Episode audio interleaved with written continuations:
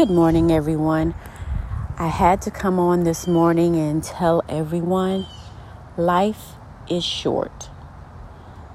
In relationships, people play games all the time. You need to be mindful of what you're doing because karma does come back. So when you go into a relationship, be upfront with that person. Tell them what you want and what you expect. If you guys are just out there playing games and just want to be out there to do something, then tell that person that. So they have the option to walk away or play the game with you. Make sure that you're honest with people and you're telling them exactly where you're coming from, what you expect, and what you need. Nowadays, this world there's so many things going on. People are taking other people's lives like it's nothing just because they want something that somebody else has. That can be material things, that can be a person. So, we have domestic violence as well in relationships.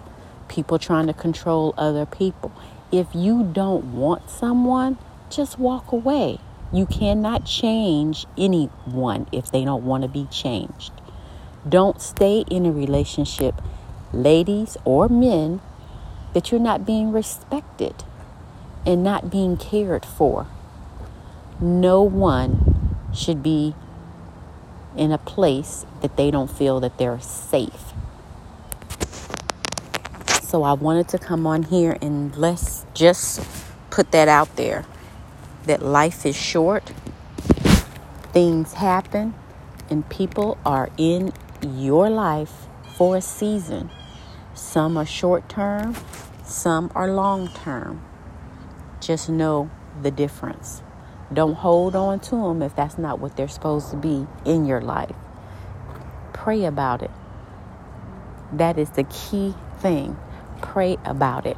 God has to be the head of your life in everything your work, your play, your relationships, your hopeful relationships.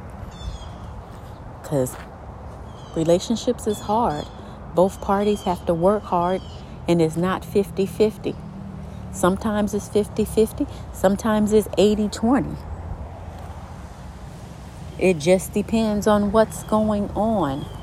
And if you're not that man and you're not that woman that's ready to work for it or work on it, then you need to move on. But just be mindful and tell other people what's going on before you get into it. Everyone have a blessed and great morning.